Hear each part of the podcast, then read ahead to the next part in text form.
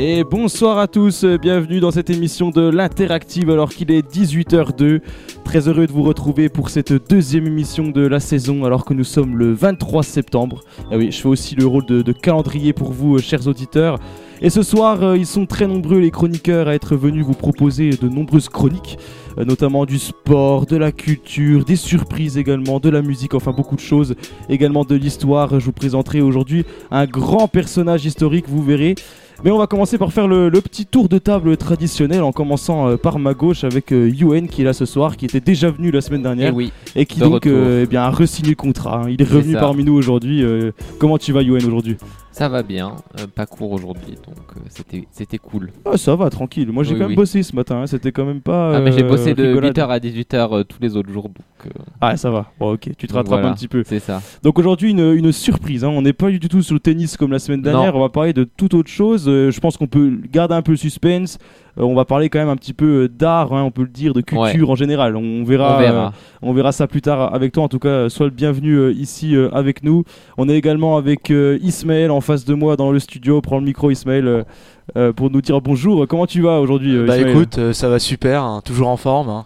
Donc euh, prêt pour ton flash actu qui arrive très prochainement comme d'habitude? Mais bien sûr, mais bien sûr, Ah. il est toujours là, préparé, rédigé. Avec, Pour euh, avec euh, beaucoup d'actualités que tu as pris donc euh, toute cette semaine hein, pour Ah, bien récapituler Bien tout ça. quoi. évidemment, bien évidemment, sachant que demain en plus, on a un test d'actualité avec Marc Poujon. Ouais. C'est beau ça, c'est beau. Ah, ouais, ouais, on, on a une étude de journalisme et demain ça va pouvoir nous servir ce que tu vas faire aujourd'hui, ça c'est très clair.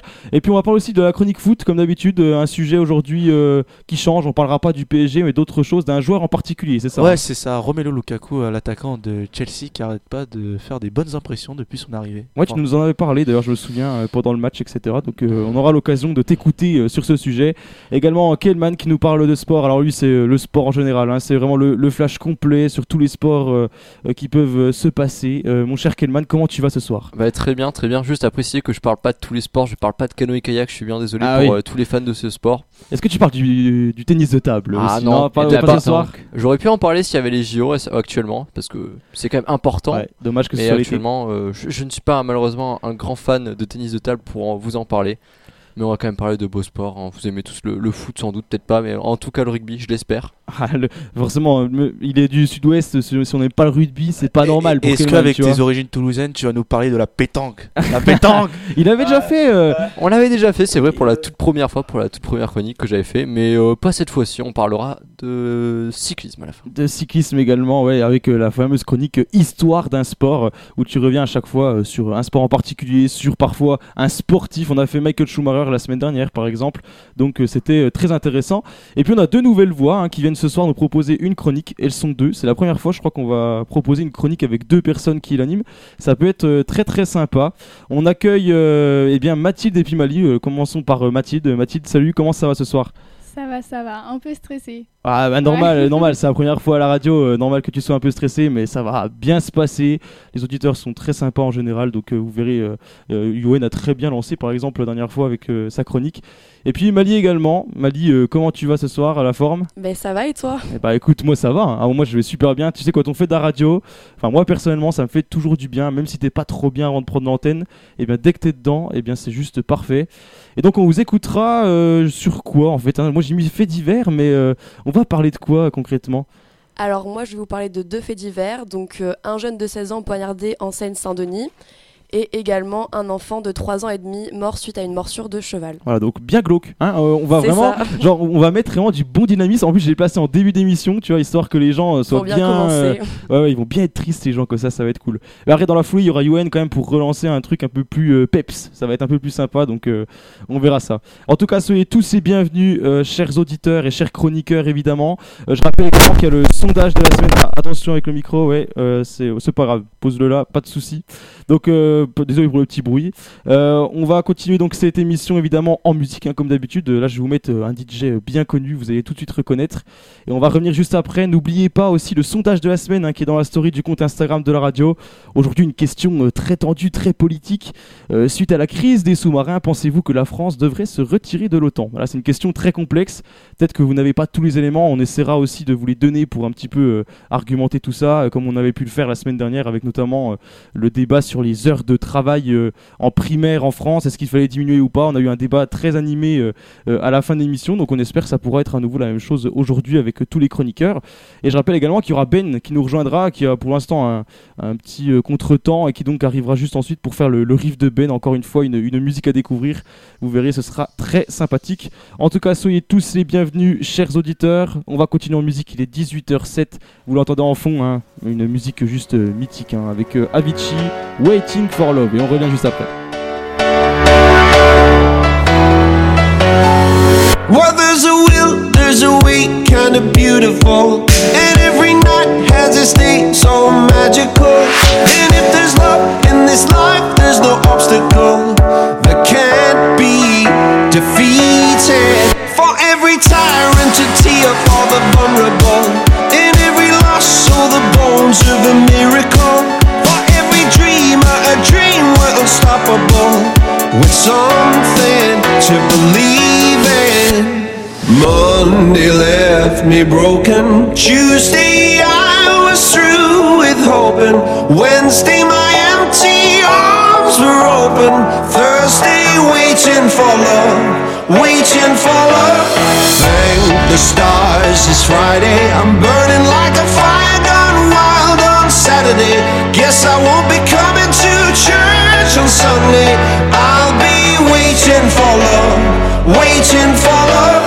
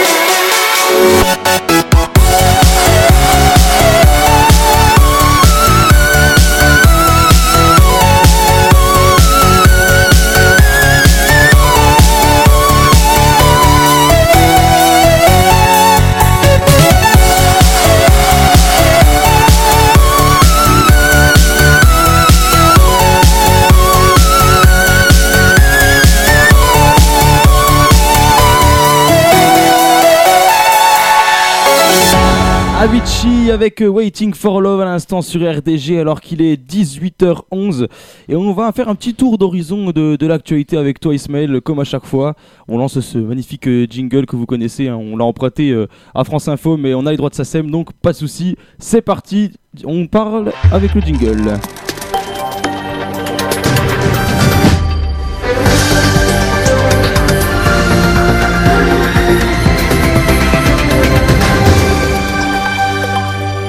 Nous sommes le 23 septembre, l'actualité avec Ismaël Igoues. Une rencontre est prévue aujourd'hui à New York, à l'ONU, entre Jean-Yves Le Drian et Anthony Blinken, le ministre des Affaires étrangères français et le secrétaire d'État américain. L'objectif est de sortir pour de bon de la crise des sous-marins qui a refroidi les relations entre les deux pays. Joe Biden et Emmanuel Macron ont ouvert la voie en se parlant au téléphone et en se promettant un rétablissement de la confiance. Un allègement du protocole sanitaire en vue dans les écoles primaires. À partir du 4 octobre, les élèves pourront enlever le masque dans les départements où le, circule, où le virus pardon, circule le moins, un taux d'incidence de 50 cas sur 100 000 habitants pendant au moins 5 jours. La septième journée de Ligue 1 gâchée par des bagarres entre supporters. La plus, la plus grave est celle de Montpellier-Bordeaux avec des affrontements sur une sortie d'autoroute. Bilan 16 blessés. Les incidents étaient à signaler pour Metz PSG ou encore Angers-Marseille. L'OM est endeuillé par, un, par un accident de minibus de ses supporters qui a fait un mort dans le Loir-et-Cher. Le ministre de la Justice, Éric Dupont-Moretti, visé dans une plainte pour violence psychologique et menace sur une avocate, Nathalie Toumassini. Les faits se seraient produits lors d'un procès féminicide en février 2020.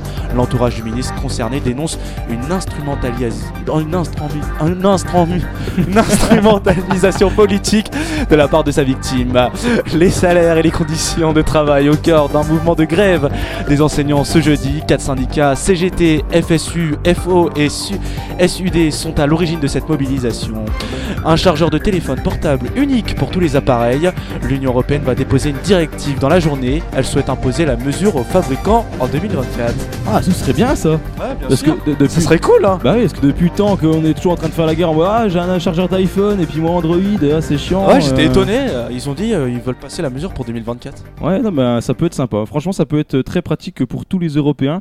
Et puis un petit problème euh, d'élocution aujourd'hui, il se passe quoi? T'as pas bu assez d'eau Faut, de faut parler, que j'aille voir Madame Goudot peut-être. Euh, Elle va m'aider prof d'élocution. Arrête de faire des références tout le temps aux profs, les gens ne savent pas forcément. Il n'y a pas que les gens de Vichy qui nous écoutent, tu sais quand même. Ça va. Ouais, non, mais en tout cas, on va te réécouter bientôt, euh, Ismaël, pour euh, parler de la chronique euh, football, hein, comme à chaque fois, chaque semaine. Dans un instant, on va parler euh, eh bien, de faits divers, hein, de faits divers un petit peu glauques. hein, nous a quand même euh, vendu euh, un peu un truc glauque pour l'instant, euh, Mali. C'est tout nouveau, c'est inédit sur la radio. Vous allez pouvoir l'entendre avec euh, Mathilde dans quelques instants. En attendant, on se fait une petite pause musicale avec euh, une musique que j'apprécie. Ça vous rappeler peut-être euh, Intouchable avec euh, Omar Sy et François Cluzet. On écoute ça et on revient juste après.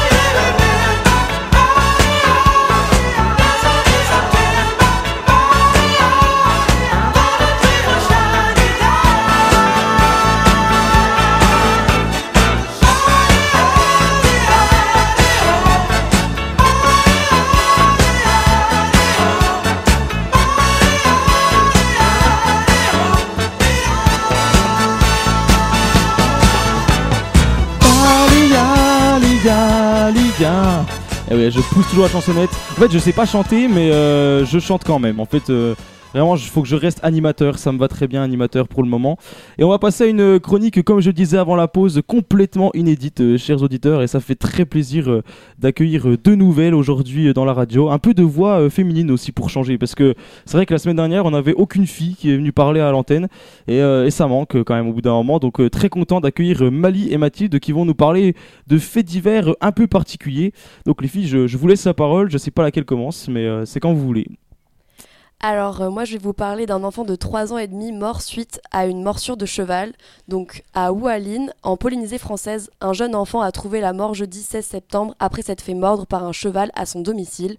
Le voisin de la victime a été. euh, qui a assisté à la scène. C'est lui-même qui a appelé les pompiers aussitôt. La grand-mère du petit l'a amené à la caserne Oualine sans tarder, mais malgré la réactivité du voisin, l'enfant ne survivra malheureusement pas à la morsure qui se trouvait au niveau du thorax. Euh, il est mort deux heures après l'accident. Son corps a été inhumé samedi dernier à Phare. Vas-y Mathilde. Donc moi, euh, aujourd'hui, je vais vous parler euh, d'un fait qui s'est passé mardi. C'est l'acteur Saïd Bogota, que vous connaissez sûrement parce qu'il a joué euh, dans le film Pattaya et il a aussi euh, fait le doublage d'un acteur de Taxi 5. Alors il a été condamné euh, à 16 ans de prison pour enlèvement, séquestration et tentative d'assassinat sur un jeune de 17 ans. Donc les faits remontent euh, à décembre 2018. La victime, euh, qui était alors le nouveau petit ami de l'ex de l'acteur, a été enlevée par Saïd Bogota et deux complices. Il a subi de nombreux sévices comme des jets d'acide, de gaz lacrymogène et des coups de crochet de remorquage à la tête.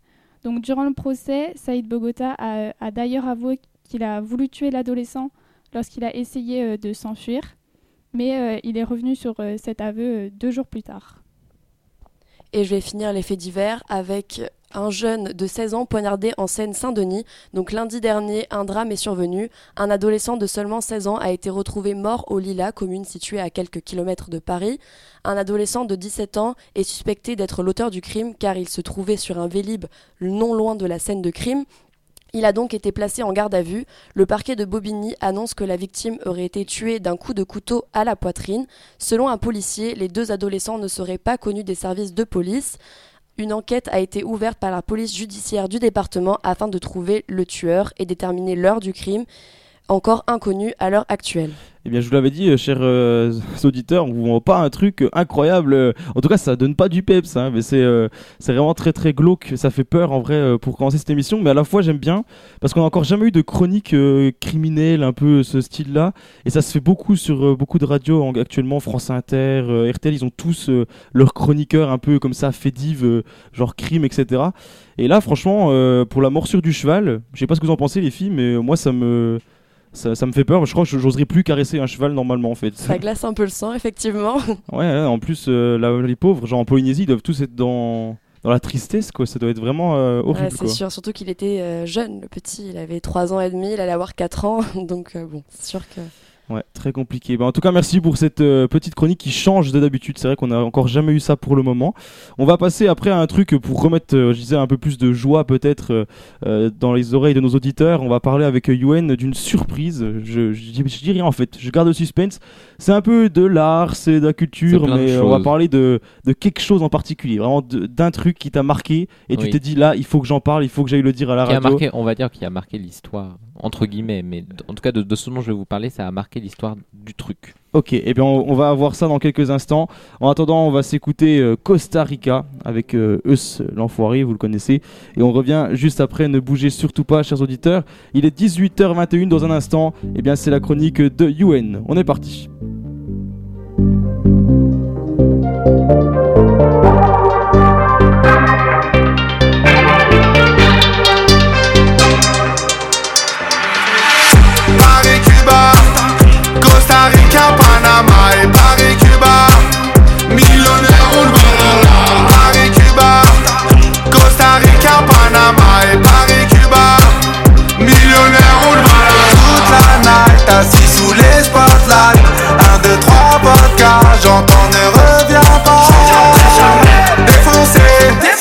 Showcase au prix du kilo de. Défoncé.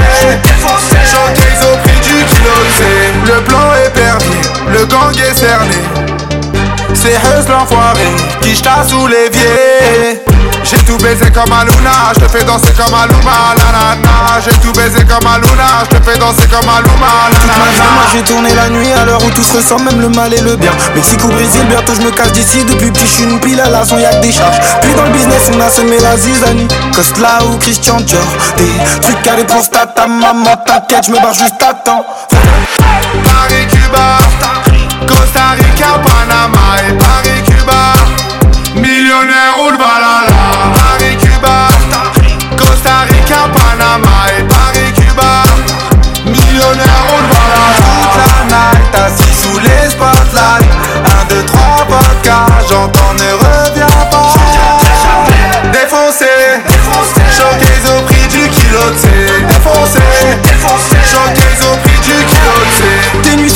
des journées sans soleil, des bandits sans fin. De la vodka dans le verre, des faibles et des forts. Je compte plus les défauts, je coupe les liens direct, casse pas ta tête. Eh, tous les jours pour c'est la fête. Y'a des blocos sur la table, j'ai la cote, j'emmène laquelle. Rabat depuis trop d'années, pourquoi j'arrête pas l'alcool? Eh, Salomon Fendi Dou- Double diamant comme Roger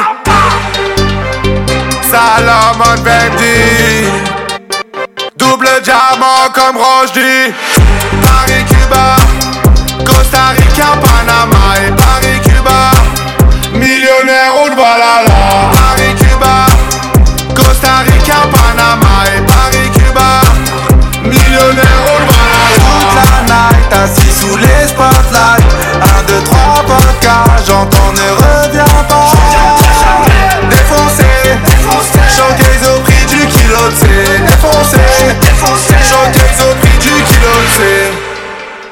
Costa Rica à l'instant euh, sur euh, RDG, il est 18h24, ça fait bientôt une demi-heure qu'on est avec vous. Et on va passer tout de suite à une chronique surprise, beaucoup de gens l'attendent j'imagine hein, parce que depuis le début d'émission on le vend comme euh, la surprise de Yoen. Yoen tu voulais nous parler de quelque chose en particulier et je te laisse la parole. Au départ, je devais vous faire une chronique sur de la politique. Le week-end dernier a eu lieu le tour de la primaire des écologistes et j'avais en tête de dresser le portrait des deux candidats qualifiés pour le second tour. Jusqu'à mardi soir, j'étais toujours dans l'idée de vous présenter Sandrine Rousseau et Yannick Jadot. Et puis, il y a eu ça.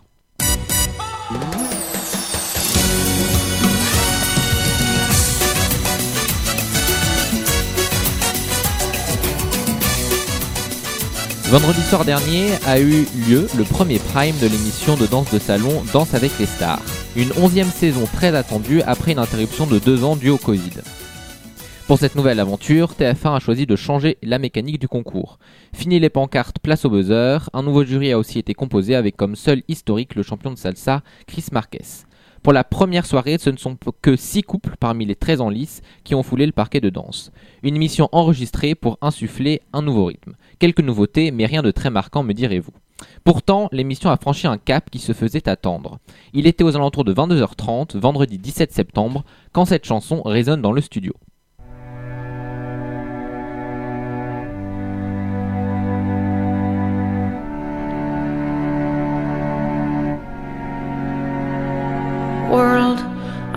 To leave you better. I want my life to matter.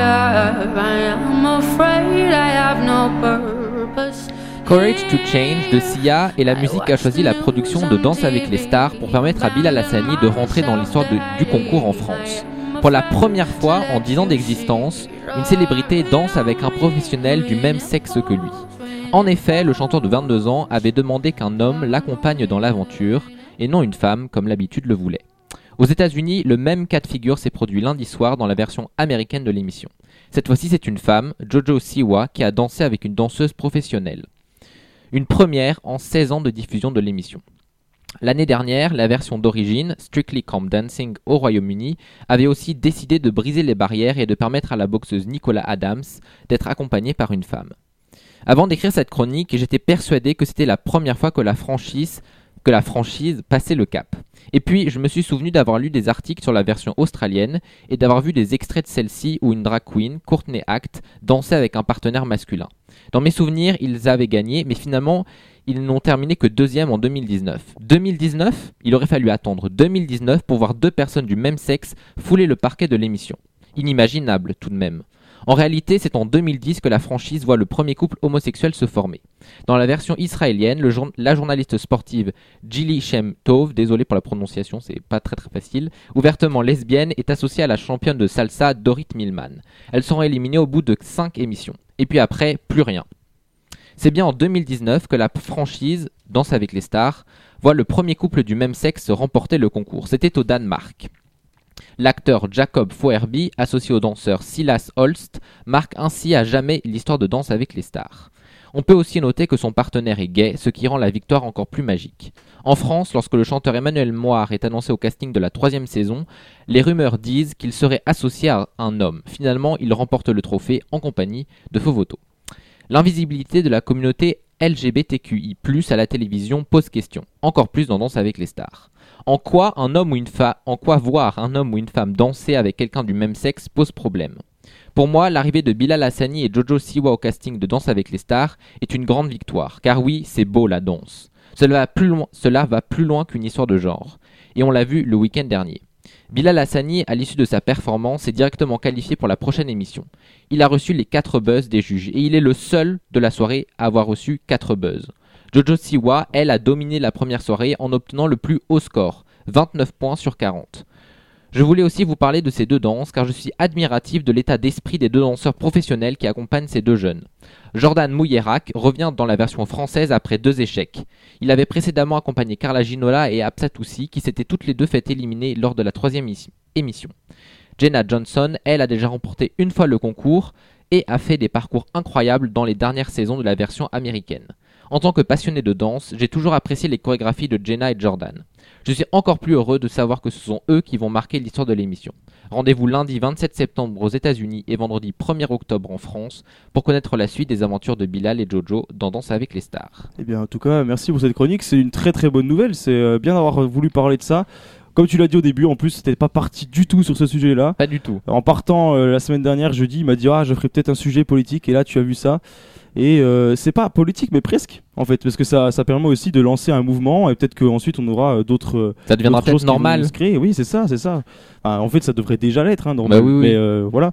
En tout cas, merci beaucoup pour cette chronique, Yoann, très intéressante sur Danse avec les stars avec Bilal Hassani. Et donc, euh, eh bien, ces genres qui peuvent tous se mettre ensemble sans aucun problème, évidemment.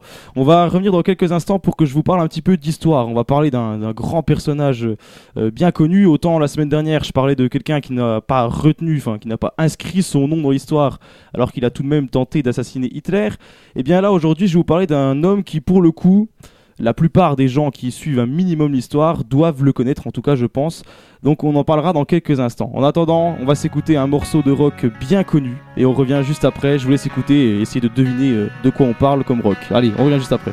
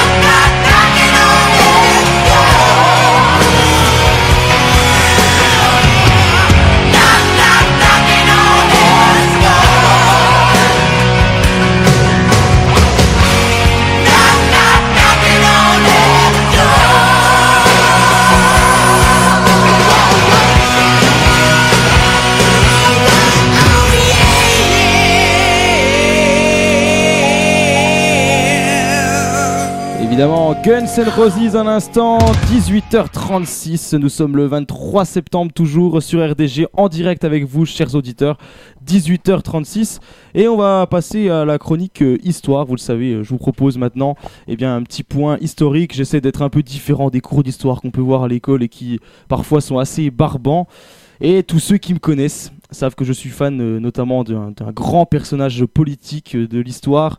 Je parle bien sûr de Winston Churchill autour de la table. Beaucoup de gens le savent hein, que je suis fan de, de cette personnalité politique.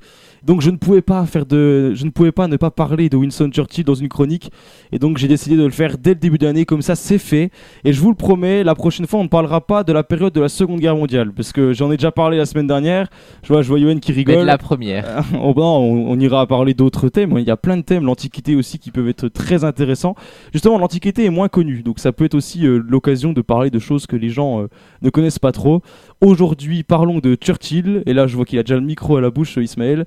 J'ai une question à poser quand même, euh, vite fait, comme ça, en, deux mots. Qu'est-ce que tu retiens, toi, de, Churchill Voir si tu connais un peu le personnage. Euh, moi, je parlais pas de Churchill, t'as dit que t'étais fan de Churchill, mais c'est pas moi. T'es pas fan de moi plutôt non, non, euh, toi, j'apprends petit à petit à être fan, mais pour l'instant, je reste plus fan de Churchill. Même Ah, de écoute, Kellman euh, Je ne me prétends pas être capable d'être euh, un orateur comme a été Churchill. Donc non, je ne peux pas te, te mettre t'es- en dessous de Churchill. Tu vois, il y a, Et y a alors, Churchill. Kellman et moi, on a une belle coupe de cheveux, il y a un truc. Ah, je il sais avait un chapeau lui, donc il avait tout compris. Ah. Là, Qu'est-ce que tu retiens de, de Churchill, toi, comme ça, en deux mots, tu, tu, vois, tu le vois comment? Qui c'est pour toi? Est-ce que tu vois qui c'est déjà de base? Oui, je vois qui c'est, mais qu'est-ce que tu veux que je retienne de lui Euh, Rien. T'as c'est pas, t'as pas, C'est genre, pas mon époque. quand- hein. C'est pas ton époque, mais donc tu n'as pas de mots à apporter. Bon, bah Ismaël, euh, très bien sur l'histoire. Kelman, Euh, toi? Bah, Si moi, c'est dis- surtout, je sais pas, enfin, juste l'homme en lui-même, pas forcément un discours ou une parole, mais juste, c'était un homme qui avait, je pense, une immense prestance et une grande aura. C'était quelqu'un de très écouté. Et je sais pas, enfin, je le, je l'ai, j'ai peu- j'ai vu très peu d'extraits de lui ou même euh, d'écrits. Mais s'il y a un truc que je retiendrai, c'est ça, vraiment, c'est, sa carrure, sa prestance, tout ce genre de choses qui fait euh, que j'imagine vraiment une personne plutôt bien ou grandiose, quoi, qui a vraiment marqué l'histoire. Genre, sinon, j'en sais pas plus. Je suis vraiment désolé. C'est c'est déjà pas mal ciblé, non mais C'est c'est pas mal. C'est euh, on va on va un petit peu détailler. euh. toi, Yoann, toi qui connais un peu aussi euh, l'histoire, je sais que t'es un, un fan aussi de ça. euh, Churchill, ça Après, ça euh, t'évoque quoi? Pour moi, Churchill, moi je suis plus fan de la reine d'Angleterre, donc euh, je vais vous dire que c'est celui qui a tout appris à Elisabeth II, parce que c'est quand même le- quand elle est arrivée au pouvoir, c'était Mhm. Churchill qui était Premier ministre, Tout à et depuis elle a connu tellement de Premiers ministres, et c'est lui qui lui a, qui a tout appris les, les rouages du, du pouvoir. Après, Churchill, évidemment, c'est un, un grand homme de la, de la Seconde Guerre mondiale, alors je, n'irai pas plus, je j'ai pas toutes les précisions, et voilà, et, et je ne veux pas faire que tu ne sois plus fan de lui, de lui mais il a quand même, tout comme tout homme politique, euh, des limites et, et sa politique, bah, c'est un, c'est un homme de droite, donc euh, à voir. euh, il y a, été aussi très des- conservateur. il a En aussi- effet, il voilà. n'y a, pas que du positif dans, dans la politique de Churchill. On pourra en discuter également. Je me tourne aussi aller euh, vers, euh, vers Mali peut-être. euh, Est-ce que toi ça te parle Churchill ou pas avant de lancer ma chronique? Oui, ça me parle. Surtout une de ses citations, alors je sais plus exactement mot pour mot, mais euh, il disait euh, Le succès, c'est d'aller d'échec en échec sans jamais. Euh, Sans jamais. Sans jamais euh, baisser les bras, quelque Ouais, chose comme ça, ça. c'est ça. Non, mais elle est même juste euh, mot pour mot, c'est ça. En effet, oui, une de ces, alors, une de ces nombreuses citations. Parce que Churchill, moi, si je voulais vous faire une chronique avec toutes les citations qu'il a fait, je pense qu'il me faut à peu près euh, 72 heures. Parce que c'est juste euh, pas possible, quoi. Il y a des livres qui existent carrément avec des citations de Churchill, donc c'est pour dire à quel point il est devenu euh, vraiment euh, une icône, même en termes de d'écrit, quoi. Il a encore laissé euh, des vraies traces. Et donc, je vous propose aujourd'hui, eh bien, de retracer sa vie. Alors, avec des points très importants, évidemment, que je peux pas retracer toute la vie de Winston Churchill en une chronique de 5-6 minutes, mais on va essayer de, de faire au mieux. Alors, je lance euh, mon fameux jingle historique.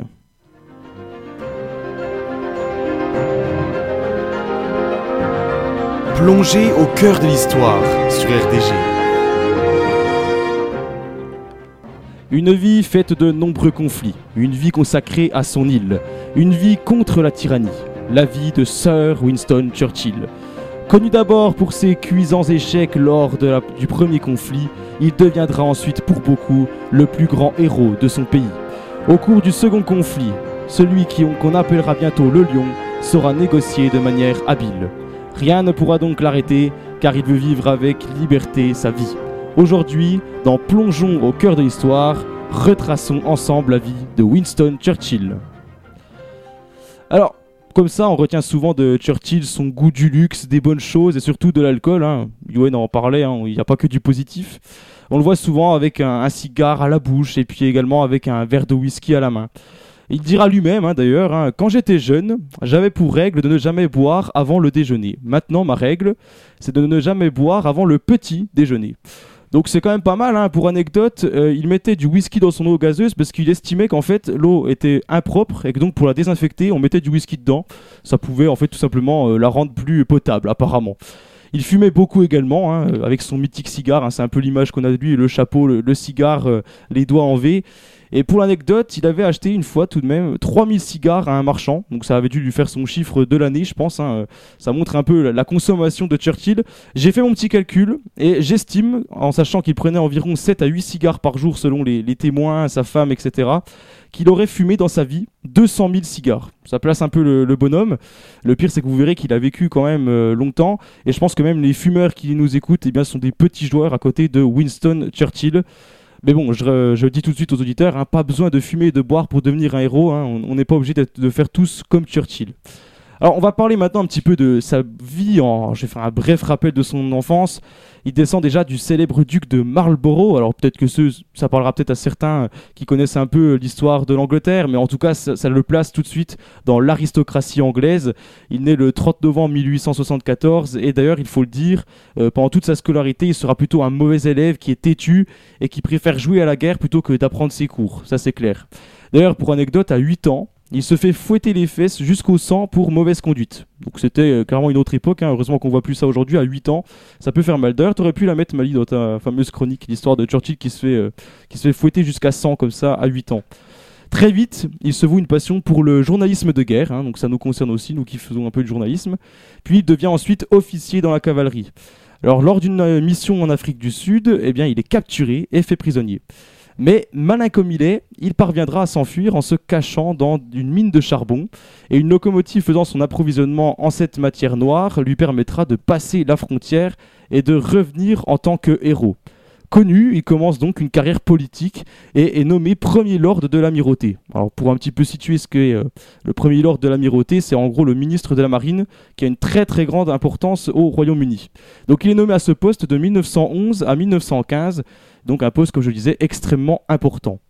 Hélas, donc vous le savez, euh, la Première Guerre mondiale éclate et en 1915, lors du débarquement des Dardanelles en actuelle Turquie mené par Churchill, les choses tournent très très mal et les troupes présentes sur place, donc britanniques, se font massacrer.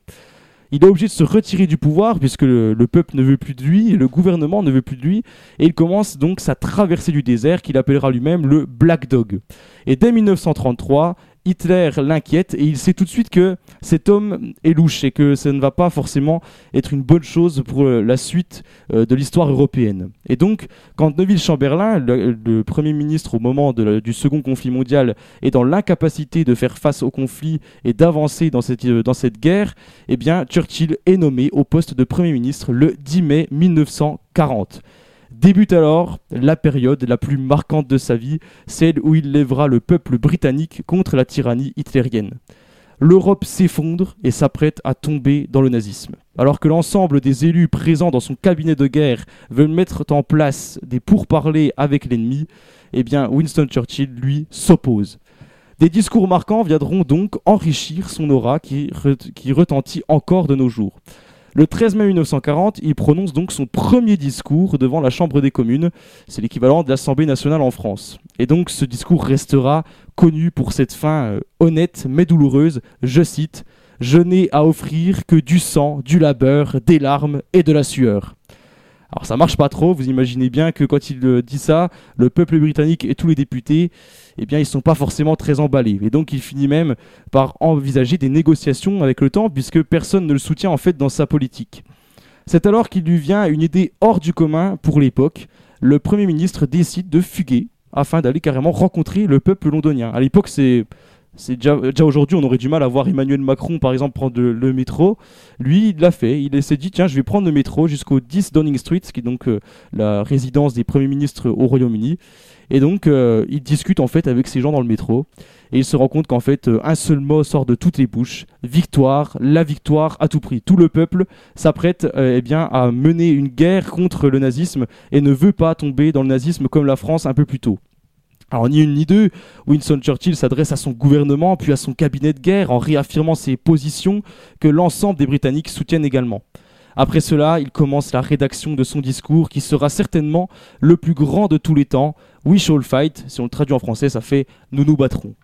Il travaillait très dur ses discours, hein, pour euh, l'anecdote, à l'époque c'était important de bien travailler ses discours. Aujourd'hui, les hommes politiques ont des gens qui le rédigent, hein, et avec, euh, ils, disent ce qu'ils veulent mettre dedans, et en fait on le rédige en fonction, parce qu'ils n'ont pas forcément toujours le temps.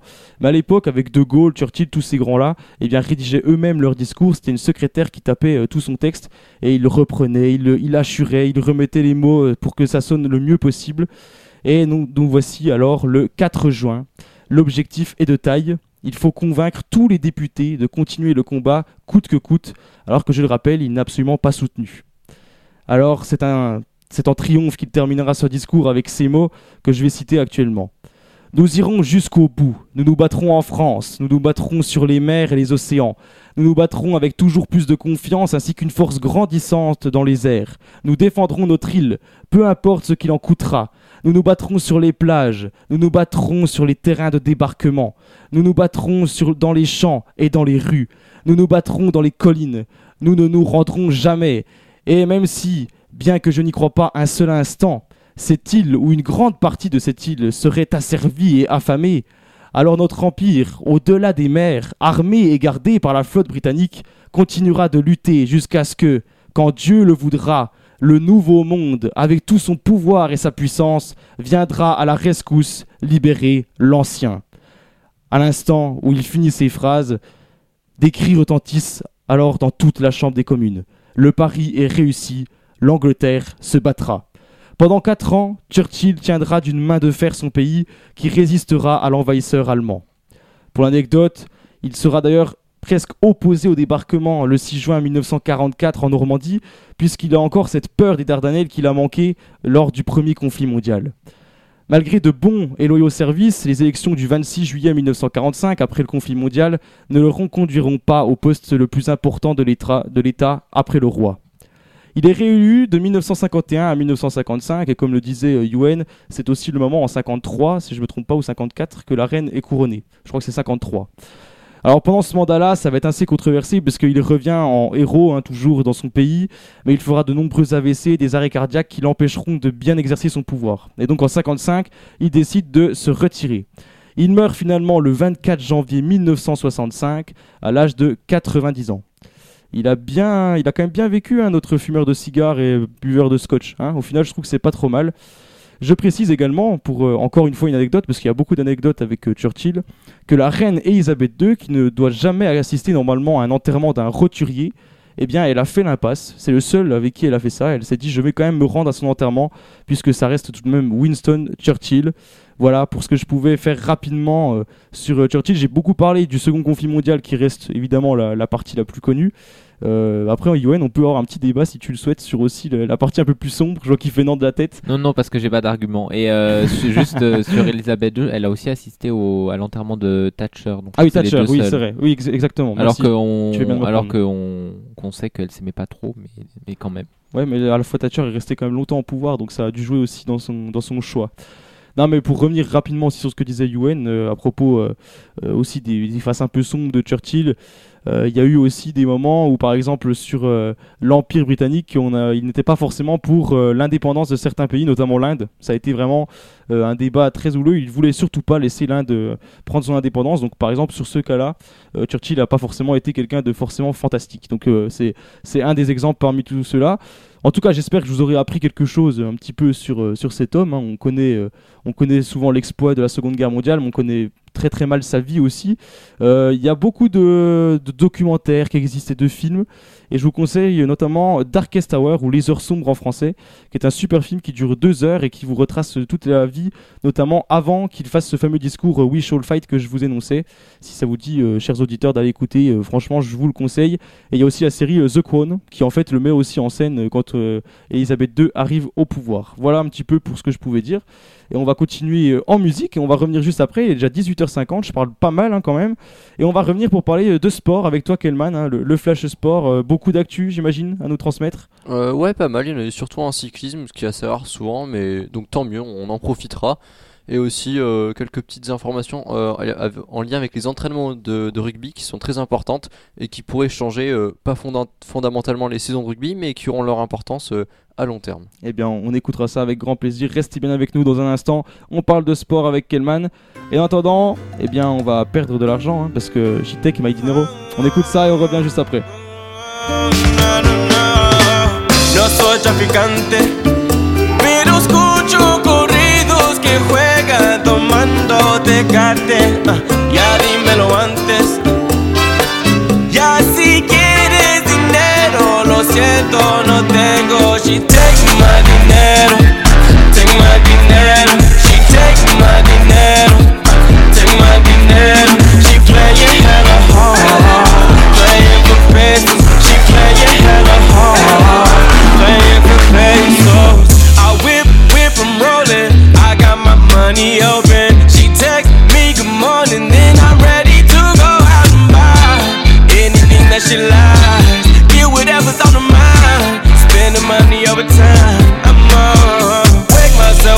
the morning. I play myself but with the stunning performance. Take all my money and now she gone and I'm broke as a bitch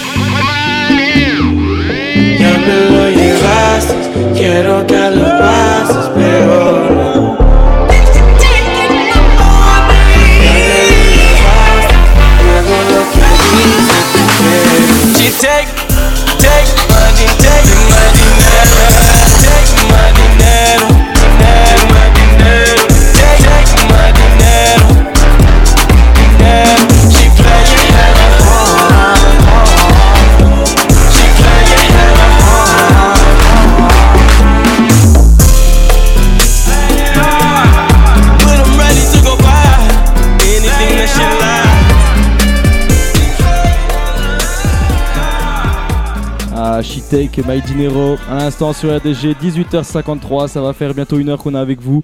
Et je vais laisser la parole à Kelman pour euh, parler de sport à présent. Kelman, tu nous disais avant, on va parler rugby et cyclisme notamment dans ton Ouais, flash. notamment. Et déjà aussi, petite euh, nouveauté, on va changer un peu le format. Ce sera plus court, avec pas forcément moins ou plus d'informations, mais juste un format plus court et donc plus dense. Donc euh, tout commence, on va commencer forcément par du foot. C'est souvent là où il se passe le, plus à parler, euh, le, plus d'actualité. Et le week-end dernier, il y avait de la Ligue 1 au programme et que cette septième journée de championnat fut intense.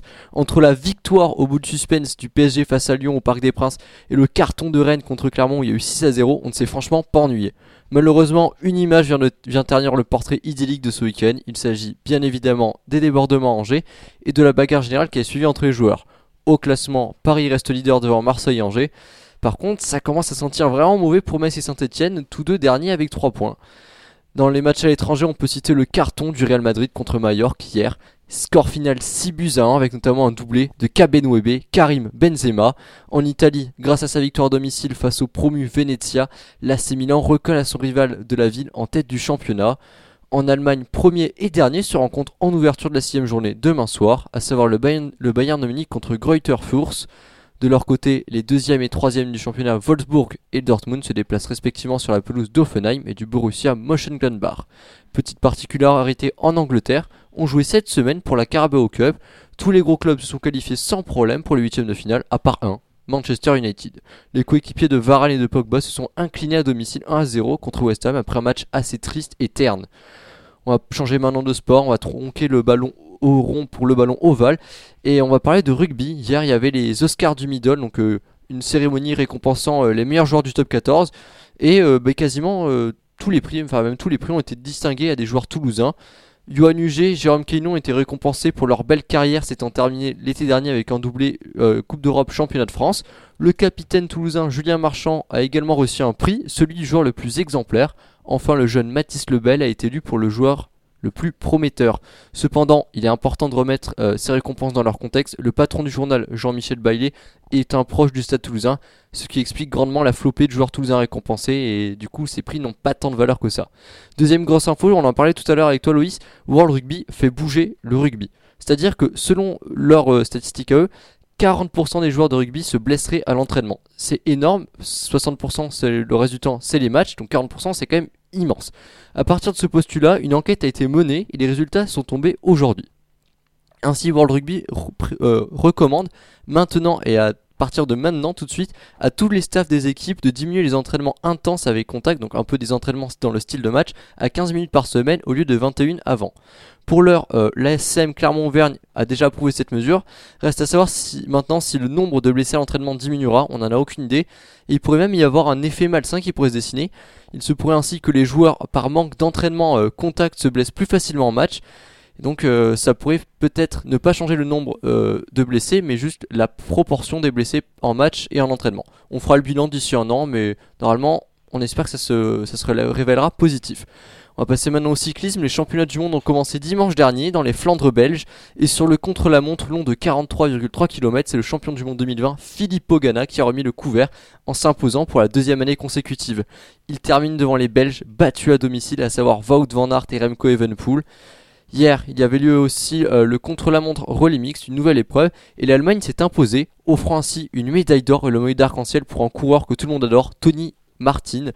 C'était sa dernière course en carrière et il finit en beauté. Enfin, ce dimanche aura lieu l'épreuve en ligne sur un parcours vallonné de plus de 200 km. La course sera palpitante et pourrait ressembler euh, dans la forme à l'édition 2020 où Julien Alain Philippe s'était imposé. D'ailleurs, il est un des grandissimes favoris aux côtés de Wout van Aert, Remco ou encore Mathieu Van Der Poel. Et on va finir le cyclisme avec une petite info qui donne le sourire. C'est tombé tout à l'heure dans l'après-midi.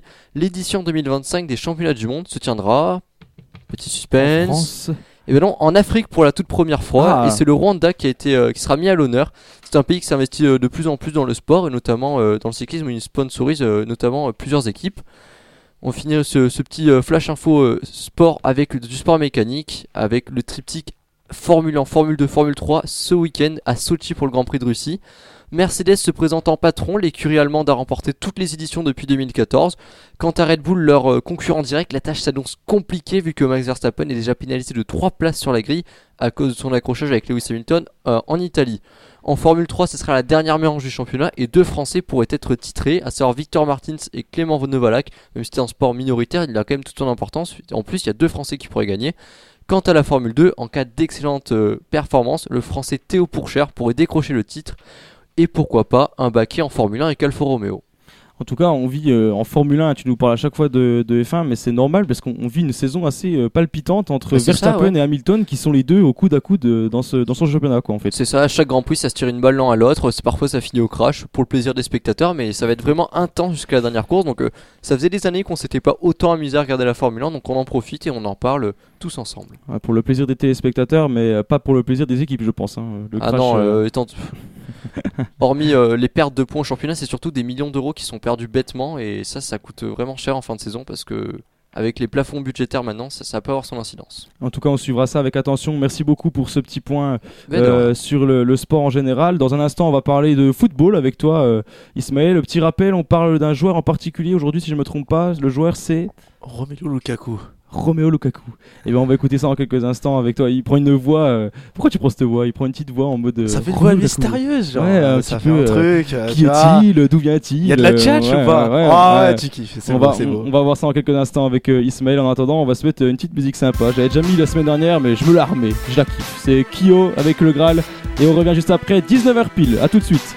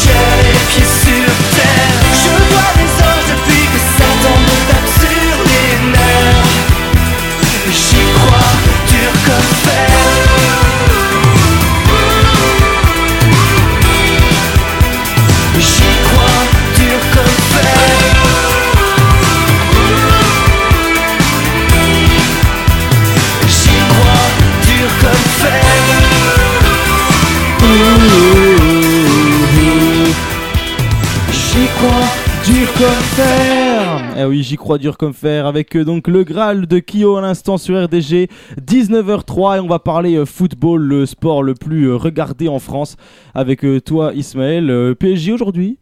Non, aujourd'hui, non, on va pas parler du PSG. Non, aujourd'hui, on va pas parler du PSG parce que les auditeurs qui nous écoutent doivent sûrement se dire il nous casse les pieds avec son PSG, ses stars qui gagnent du pognon et des millions.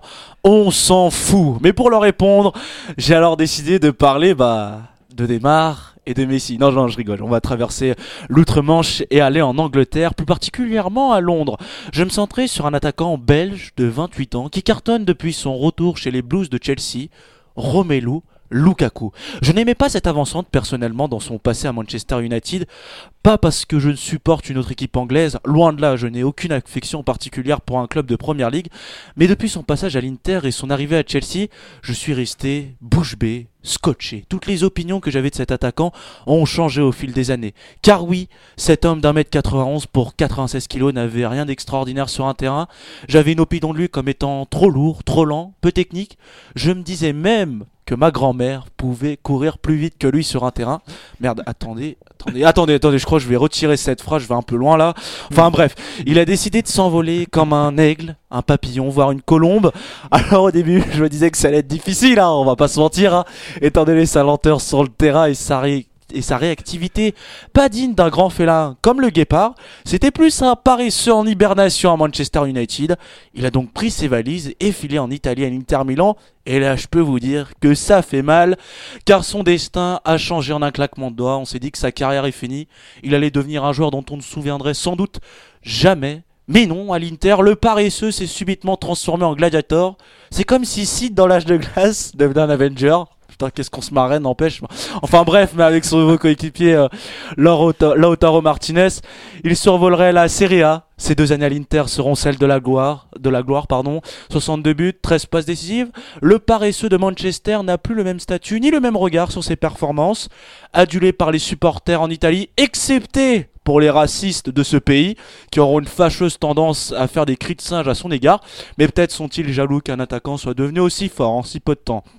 Il remporte le titre de la Serie A lors de la saison 2020-2021 et les supporters, les journalistes, nous les fans de foot, on pensait tous qu'il allait continuer à marcher sur ce championnat, à conquérir des nouveaux trophées, à exploser les statistiques sur la botte méditerranéenne, mais non. Il est parti à Chelsea à la surprise générale pour moi y compris. De 2011 à 2014, il avait laissé un mauvais souvenir aux supporters à son ancien entraîneur. José Mourinho, un penalty raté en finale de Super Coupe d'Europe contre le Bayern en 2012, un entraîneur José Mourinho qui voulait le voir partir tout court car il n'appréciait guère le personnage et le joueur en général. Alors on s'est demandé pourquoi il est revenu dans ce club cette année, pourquoi repartir au début là où ça n'avait pas marché? C'est comme si vous étiez en couple, votre copine vous trompe et au final vous faites le canard pour revenir dans ses bras. Quel sketch humoriste bordel En plus, je me rappelle de sa déclaration où il dit, je cite, Je n'avais qu'une équipe en tête, c'était Chelsea lors de son retour au Royaume-Uni. En vrai cette phrase me fait rire, on dirait qu'il fait une déclaration à la femme de sa vie. Enfin, enfin bref. Alors qu'il est juste reparti revoir son ex-club, ses ex-supporters, mais avec des nouveaux coéquipiers. Mais là encore, il m'a bluffé, toujours puissant physiquement, précis face au but. Il empile déjà pour ses débuts en première ligue, 4 buts en 5 matchs. Vu comment c'est parti, je pense qu'il risque d'éclater des nouveaux records, peut-être dépasser ses 64 buts en deux saisons à l'Inter. En tout cas, son passage en Italie et à Chelsea a changé mon opinion et ma vision sur ce personnage. Comme dit un certain proverbe, il n'y a que les cons qui ne changent pas d'avis. J'ai changé d'avis alors je me dis que je me coucherai ce soir en étant pas aussi con finalement. Et peut-être que les paresseux deviennent en fait euh, guépards. Ouais, c'est vrai, c'est vrai. Moi je suis un félin moi. Eh, Merci pour ce petit point, euh, toujours avec euh, beaucoup de critiques et de, et de points de vue. En tout cas, c'était très sympathique à t'écouter, comme à chaque fois, Ismaël. On va parler après toujours de sport. hein. Je mets tout le sport en même temps pour que voilà, les, les auditeurs se fassent vraiment un bon bain de sport correctement. On va parler de sport avec Kelman qui va nous parler de l'histoire d'un sport, de l'histoire d'un athlète, de l'histoire de, voilà, de plein de choses qui concernent le sport. Et d'ailleurs, tu as, euh, tu as mis une petite story là sur le compte Instagram de la radio. Ouais, c'est ça, j'ai mis une petite story, c'est juste facultatif, vous pouvez y aller, ça, ça vous fera une petite piqûre de rappel ou même euh, ça vous donnera un peu en avance le sujet de, ce que je vais parler tout à l'heure. Donc profitez-en, c'est juste une question oui-non, vous pouvez y répondre, ça prend 5 secondes, et voilà. Et en parlant de questions oui non, il y a également le sondage de la semaine qui est en ligne. Ça me permet de faire une parfaite transition. Euh, suite à la crise des sous-marins, pensez-vous que la France devrait se retirer de l'OTAN? C'est à vous de, nous dire. hein. En fait, hein, vous avez aussi le oui le non dans la story du compte Instagram de la radio. C'est RDG Radio FR. N'hésitez pas à nous suivre, à partager le compte. On sera toujours content. On est de plus en plus nombreux et ça fait extrêmement plaisir. On va revenir donc parler d'un athlète, on peut le dire aujourd'hui euh, avec euh, Kelman dans quelques instants. En attendant, on va se mettre euh, un son qui passe à toutes les soirées en ce moment. Là, je pense que dans le studio, on va danser. Personnellement, moi, je vais le faire. Tout de suite, c'est Petrouchka et on revient juste après. Ne bougez pas. 19h08 et vous pouvez danser chez vous. Faites-vous plaisir, chers auditeurs.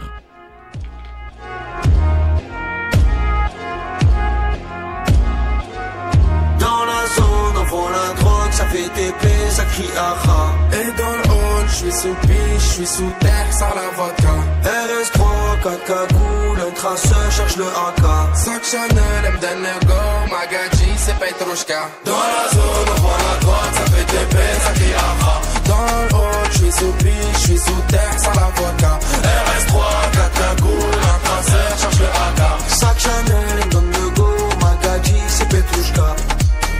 Je fais des boulettes, c'est des cratères. Normal, c'est de la frappe. À cheval sur la canne de bière, torse nu comme Poutine Vlad. Bastos dans la cabeza, y'a des kilos de peuple dans les valisas. J'suis à Ibiza, des bouteilles en fusillade, j'ai cramé la visa. Et ça fait spasiba, bolchoye, vodka, coca, das, vidania. Fume de trois par de mon pétou, tu te retrouves au monde de Narnia. Pas le même vécu, pas le même PQ, pas la même sécu, pas le même chrome. J'arrive comme Tony, j'arrive comme Zepek, armé comme dans la cité des hommes. Dans la zone, on vend la drogue, ça fait TP, ça crie aha. Et dans le hall, je suis sous piche, je suis sous terre, sans la vodka. RS3, 4 cagoules, un traceur cherche le AK. Sac Chanel, M. go, Magadji, c'est Petrushka. Dans la zone, on vend la drogue, ça fait TP, ça crie aha. Dans le hall, je suis sous piche, je suis sous terre, sans la vodka. RS3, 4 cagoules, un traceur cherche le AK. Sac Chanel, donne le go, Magadji, c'est Petrushka. Ouais, je roule la paix, tout est bête, hein. Si tu brilles trop, on t'éteint. Je roule rabat en TT, sur TikTok, Twitter, en TT. Je traîne pas un Phuket en pépé, je mets les lits dans poussette du bébé. Ça tape, je vais tout jeter dans l'évier pour la xoso, oui, ça va péter. En jogging sur un de temps, j'encaisse souris, Didier Deschamps. Eh, je peux rapper, je peux tes chants. Je peux jouer en attaque et en défense. Je fais 6, je fais 100, je fais 1000, je fais 100. Débile, méchant, qu'un sauce d'éther. Pas de pas de grand, pas de chi, pas de danse. Pardi que j'avance, qu'un sauce d'éther. Dans la zone, on vend la drogue, ça fait TP, ça crie aha. Et dans le je suis sous piche, je suis sous terre, sans la vodka. cagoule, un traceur, charge le AK. Sac Chanel, elle me donne le go. Magadji, c'est Petrushka. Dans la zone, on voit la drogue, ça fait des baisses, ça dit aha. Dans le haut, je suis sous piche, je suis sous terre, sans la vodka. RS3, 4 cagoules, un traceur, charge le AK. Sac Chanel,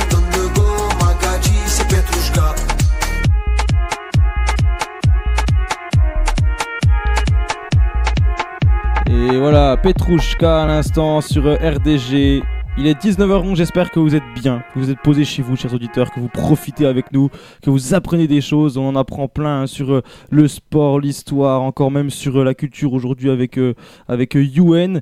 Et on va parler maintenant d'histoire, mais dans le domaine du sport, avec un athlète en particulier. Kelman, tu voulais parler d'un grand cycliste aujourd'hui. Bah, c'est ça, en fait, vraiment, cette, cette rubrique, c'est un peu un mélange de, de ta rubrique et de celle d'Ismaël. Histoire, sport, c'est parfait. Et aujourd'hui, je vais parler de cyclisme. À chaque fois que j'écris dans la rubrique Histoire du sport, une question me revient systématiquement. De quoi vais-je parler aujourd'hui? Mais aujourd'hui, l'idée m'est venue facilement. Il me suffit seulement de contempler des photos de mon ami Benoît Le Saunier se trouvant à côté de moi, portant un maillot de cyclisme légendaire. Ce fameux maillot, il est connu de tous les amateurs de cyclisme et raconte à lui seul près d'une décennie de ce sport. Ce maillot, c'est celui de la Hutchinson Mercier du cultissime Raymond Poulidor. Et l'histoire que je vais vous conter aujourd'hui se déroule en 1964. À l'époque, voilà trois ans qu'un autre Français écrase le Tour de France et il s'agit de Jacques Anquetil. Cette année-là, c'est un duel franco-français qui se dessine pour la victoire finale. Un duel qui divise la France entière, d'un côté les pro-Anquetil et de l'autre les pro-Poulidor.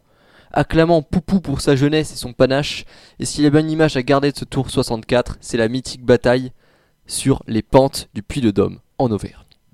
À deux jours de l'arrivée du parc des au Parc des Princes, Poulidor possède 56 secondes de retard sur son rival, et n'a d'autre choix que le distancer en montagne.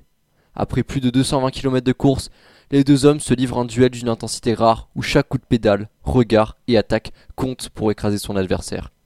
Une image restera à tout jamais, celle d'Anquetil et de Poulidor, côte à côte, luttant tous deux pour ne pas tomber alors qu'ils sont sur des passages à plus de 8%. Finalement, Poulidor terminera troisième au sommet et reprendra les 42 secondes sur son concurrent. Mais Poupou pouvait gagner des batailles, c'était faisable pour lui, mais gagner la guerre, c'était plus compliqué. Et si son surnom était l'éternel second, ce n'est pas pour rien. Malheureusement, le Limousin finira deuxième, le premier de ses huit podiums sur le tour. Et si on aime Poupou, c'est pour ça, c'est pour son panache, parce qu'il représentait tous les perdants sur Terre, et qui nous a fait rêver pendant plus d'une décennie de sport. Aujourd'hui, il a un, il a un petit-fils qui, euh, qui est bien là pour euh, remettre à nouveau euh, des bons coups de pédale, justement. Ah ouais, le petit Mathieu toujours là. Van Der Poel, il est bien chaud en ce moment. Il- ce dimanche, il pourrait peut-être euh, devenir champion du monde, lui.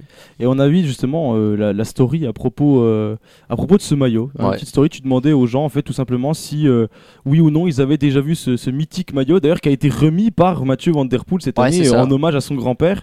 Euh, et donc on a les résultats, je te les ai Ouais, du coup, communiqués. 64% de oui, je, suis- je suis agréablement surpris, je m'attendais Ouais, peut-être pas autant, mais je suis bien content. euh.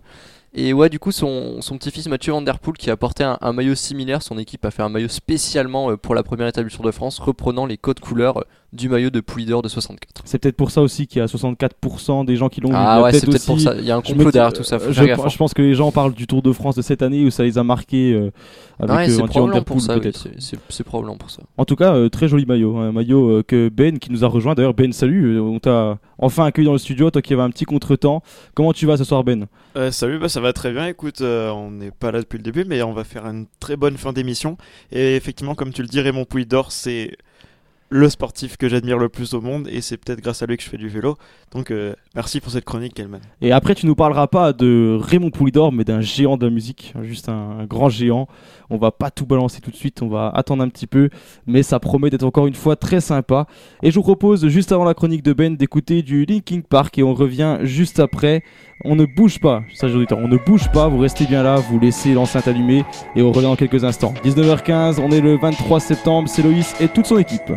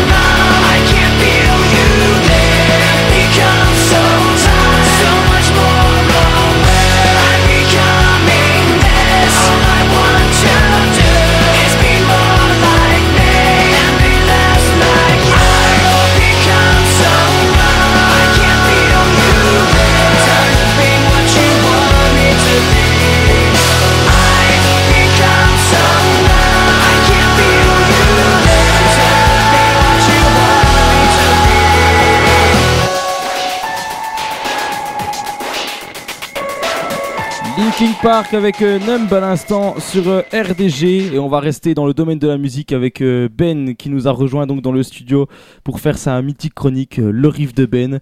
Ben aujourd'hui un chanteur mythique, je pense que ceux qui ne connaissent pas ça sont juste incultes et tu nous en parles aujourd'hui. Exactement, Mathieu Chédid. Allumons les guitares, les amplis au maximum. Guitare électrique de préférence. Le son doit saturer et donner des frissons. Mathieu Chédid est aujourd'hui la référence française de l'instrument, s'investant même dans les classements de meilleurs guitaristes de l'histoire. Mathieu Chédid, fils de Louis Chédid et petit-fils de la poétesse André Chédid. Oui, j'ai bien dit la poétesse. Il vaut mieux être précisé ce genre de détails. Il y a quelques années, quand les gens de mon âge passaient le diplôme du brevet, le nom de André Chédid avait animé de nombreux débats à la sortie des établissements et même dans les médias. La plupart des jeunes ayant pris André pour un homme. Outre cette petite erreur de lecture, il faut le dire, les Chédid sont une magnifique famille, lignée d'artistes. Magnifique lignée d'artistes, pardon. Il a notamment chanté cette fameuse chanson que je vous demande de, de reprendre en chœur, donc Louis Chédid. T'as beau pas être beau, oh, oh, oh, monde cinglé, et j'étais dans la peau, oh, oh, oh, oh, oh, je t'aime, t'aime, t'aime. Bon, revenons-en au fils donc de Louis Chédid, qui connut le succès d'ailleurs avec une chanson écrite par sa grand-mère, le titre appelé Je dis M, M comme M, son nom de scène, une arrivée dans la vie d'artiste avec panache. Ce nom lui semblait être écrit pour lui dans l'histoire. Le, le destin est magnifique. La lettre M est d'ailleurs devenue un signe distinctif du chanteur. Le personnage qui adore se déguiser, ses sorties sur scène sont souvent accompagnées du fameux masque formant un M sur le visage. Mathieu Chédid est avant tout un as de la guitare, l'as des as même, pour faire référence à Jean-Paul Belmondo. Il était présent aux funérailles de Johnny dans l'église de la Madeleine. Dans ce moment de commémoration, Mathieu Chédid et les autres guitaristes de Johnny ont simplement fait la partie guitare des titres du taulier, alors que le micro laissait sans chanteur pour montrer l'absence que laissait le taulier. La guitare est tellement importante qu'il est logique pour M de lui dédier une chanson. Certains chantent pour leur amoureuse ou encore leur maman. Pour Mathieu, c'est à la guitare qu'il doit tout. L'instrument fait maintenant corps avec l'artiste. Il compare d'ailleurs sa guitare avec le corps humain. Des cordes pour tendons. Il parle même d'un sixième membre, à la forme de tes-hanches. Oui, ce talent pour la guitare est évident. Mathieu a grandi avec l'instrument depuis le berceau. Son talent est alors décuplé quand il ajoute toute la poésie qui fait de lui l'un des meilleurs artistes français du moment. Qui de nous deux, c'est aussi un morceau envoûtant. La guitare n'est pas là pour faire de la figuration. Le riff, bien connu, permet à n'importe qui de reconnaître cette musique. Et pour cela, pas besoin de mettre trop d'artifice. La simple guitare crée un enchantement pour la musique que l'on ne peut plus s'empêcher de fredonner. Je vous laisse alors avec M. Qui de nous deux?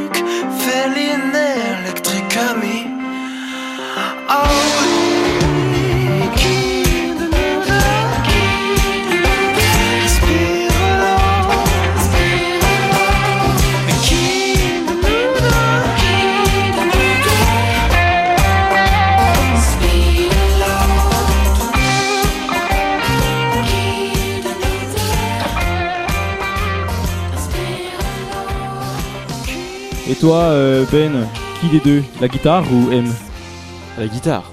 La Ouais. guitare de M. Ah, la guitare de M, ah oui, ah, très belle réponse, très très belle réponse. Merci pour cette découverte euh, fort sympathique. Alors moi, je, je connaissais M, je ne connaissais pas cette chanson. Je suis Ouais, peut-être tu connaissais quelle chanson de M? C'est Ouais, lesquelles Je dis M, M. Ouais, enfin, celle que- dont ça. je parle. Après, j'ai pas les titres en tête, mais Après, il y entendu a aussi il y a les musiques africaines aussi. Euh, oui. Mais il a, il a, il a fait des, il a fait euh, comment euh, révéler des, des, des chanteurs africains et moi j'ai une, euh, j'ai dans, dans ma playlist il y a une- un, un excellent duo qu'il a fait avec Angelique Kidjo sur euh, la comment sur euh, l'écologie et qui est juste magnifique.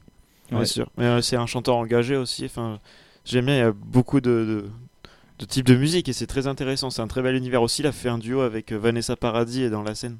Oui, un, grand monsieur, ce Mathieu Chédid. Merci pour, euh, pour cette découverte aujourd'hui, Ben, comme à chaque fois, euh, passionnante. Et on va passer maintenant à un petit jeu, vous le savez, le, petit jeu qui clôture un peu cette émission, avant de passer au sondage de la semaine. Et ça me permet de rappeler rapidement que vous pouvez très vite aller répondre donc dans la story du compte Instagram de la radio, c'est RDG Radio FR. Euh, aujourd'hui, on vous demande, hein, suite à la crise des sous-marins que vous connaissez certainement, on va y revenir ensuite, hein, pensez-vous que la France eh bien, devrait se retirer de l'OTAN? Ou est-ce pour vous euh, complètement inconcevable et inutile On pourra en débattre ici. Un- je sais que c'est une question complexe, mais à la fois j'aime bien aussi euh, un peu avoir l'avis euh, des auditeurs qui nous écoutent et qui souvent ont des, avis assez partagés. Ça peut être assez sympa d'en débattre également. Et là, on va faire un petit jeu vrai ou faux d'actualité. C'est assez marrant, je trouve. On avait déjà fait ça une fois. J'ai quatre actus. Il y en a des fausses et des vraies. Vous devez tout simplement me dire si vous pensez qu'elles sont vraies ou fausses. Et je commence avec cette première question. On va parler de sport avec un cycliste polonais du nom de Roman Petrivski. Alors je m'excuse si je prononce mal son nom, qui a gagné une course semi-professionnelle. Donc on n'est pas non plus chez les pros, hein, mais on est, on est sur la, la marche qui, qui y amène, disons. Et en fait, il a juste gagné la course parce qu'il a pris un raccourci. Et la course se déroulait non loin de Prague en République tchèque. Il a coupé la route à un endroit. euh, les commissaires n'ont pas fait attention.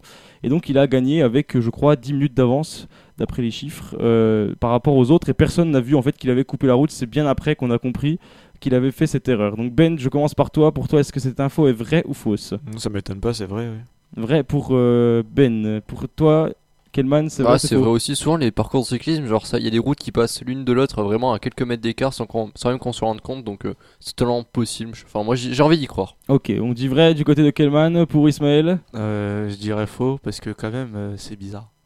Faux parce que c'est bizarre. mais C'est bizarre euh, qu'il ait, il ait pas attrapé le truc. Enfin, il s'est c'est filmé, il y a des caméras de partout. Dans c'est semi-pro, hein, on n'est pas au Tour de France. Hein, c'est Ouais, semi-pro, évidemment. quand même, le- après, je sais pas, euh, c'est ton même- choix, hein. C'est quand même surveillé. Enfin, quand on regarde le Tour de France, par exemple, bon après c'est vrai, c'est niveau professionnel. Ils sont suivis par des hélicoptères et tout. Ouais, là, ouais, là, même si c'est semi-pro, il y a les policiers qui qui bat. Ouais, bon. Je vais mettre faux faux, pour moi. toi. Et puis pour euh, Yoann, pour terminer, est-ce que les filles Moi je vais pas ont- dire parce que c'est la seule fois où j'ai vu la réponse. Ah ok, euh, il est honnête, dire. il est très honnête, c'est très bien. Merci euh, Yoann de- de- d'être honnête comme ça, parce que j'en ai connu quand même dans cette émission qui n'ont pas toujours été honnêtes. Je ne fixe personne, là je suis en train de regarder quelqu'un dans le studio, vous ne le verrez pas vous chers auditeurs, mais certaines personnes ont déjà pu regarder mon écran pour voir les réponses euh, euh, que je mettais. Nicolas n'est pas là pourtant. Ouais, Nicolas est par là. hein. Nicolas c'est le pire, je suis d'accord. Et là on peut, on peut baver sur lui, ça se trouve il nous écoute hein, depuis chez lui et on le salue. Euh, Nicolas qui n'a pas pu venir euh, aujourd'hui. Alors tout simplement, je vais aller droit au but, cette actu est complètement fausse, je l'ai inventée, elle n'existe pas. Je te l'avais dit, mon gamin, je te l'avais dit. Putain, ils, sont, spé- ils spécialistes du cyclisme. Regarde-moi ça.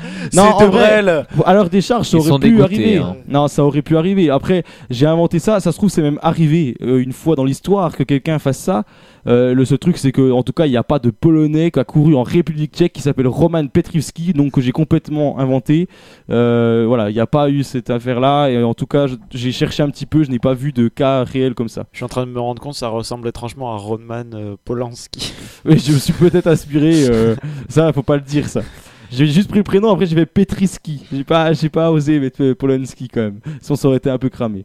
Une autre information euh, assez insolite, hein, euh, Sophie, la girafe pour enfants, vous savez, je pense que vous voyez laquelle c'est, hein, blanche avec des taches marron là, en plastique. Et bien là, maintenant, elle, a elle possède carrément sa statue au musée Grévin. Voilà, c'est tout, c'est juste ça. Est-ce que pour vous c'est vrai ou est-ce que c'est faux? Elle est tellement connue qu'on a fait une statue pour elle au musée Grévin. Pour rappel, le musée Grévin est à Paris et c'est un musée où on met des personnalités en cire, En cire, ouais. assez réalistes. hein. J'y suis allé il y a quoi deux ans maintenant, je crois, et on a, j'avais pu voir Omar Sy, Brad Pitt, Barack, Obama. On peut se prendre en photo à côté. Avec Mimi Mati euh, aussi. Mimi Mati, ouais, ouais, ouais. J'ai vu qu'elle était vraiment petite. D'ailleurs, je fais la taille de Nicolas Sarkozy. Maintenant, je le sais, grâce à ça.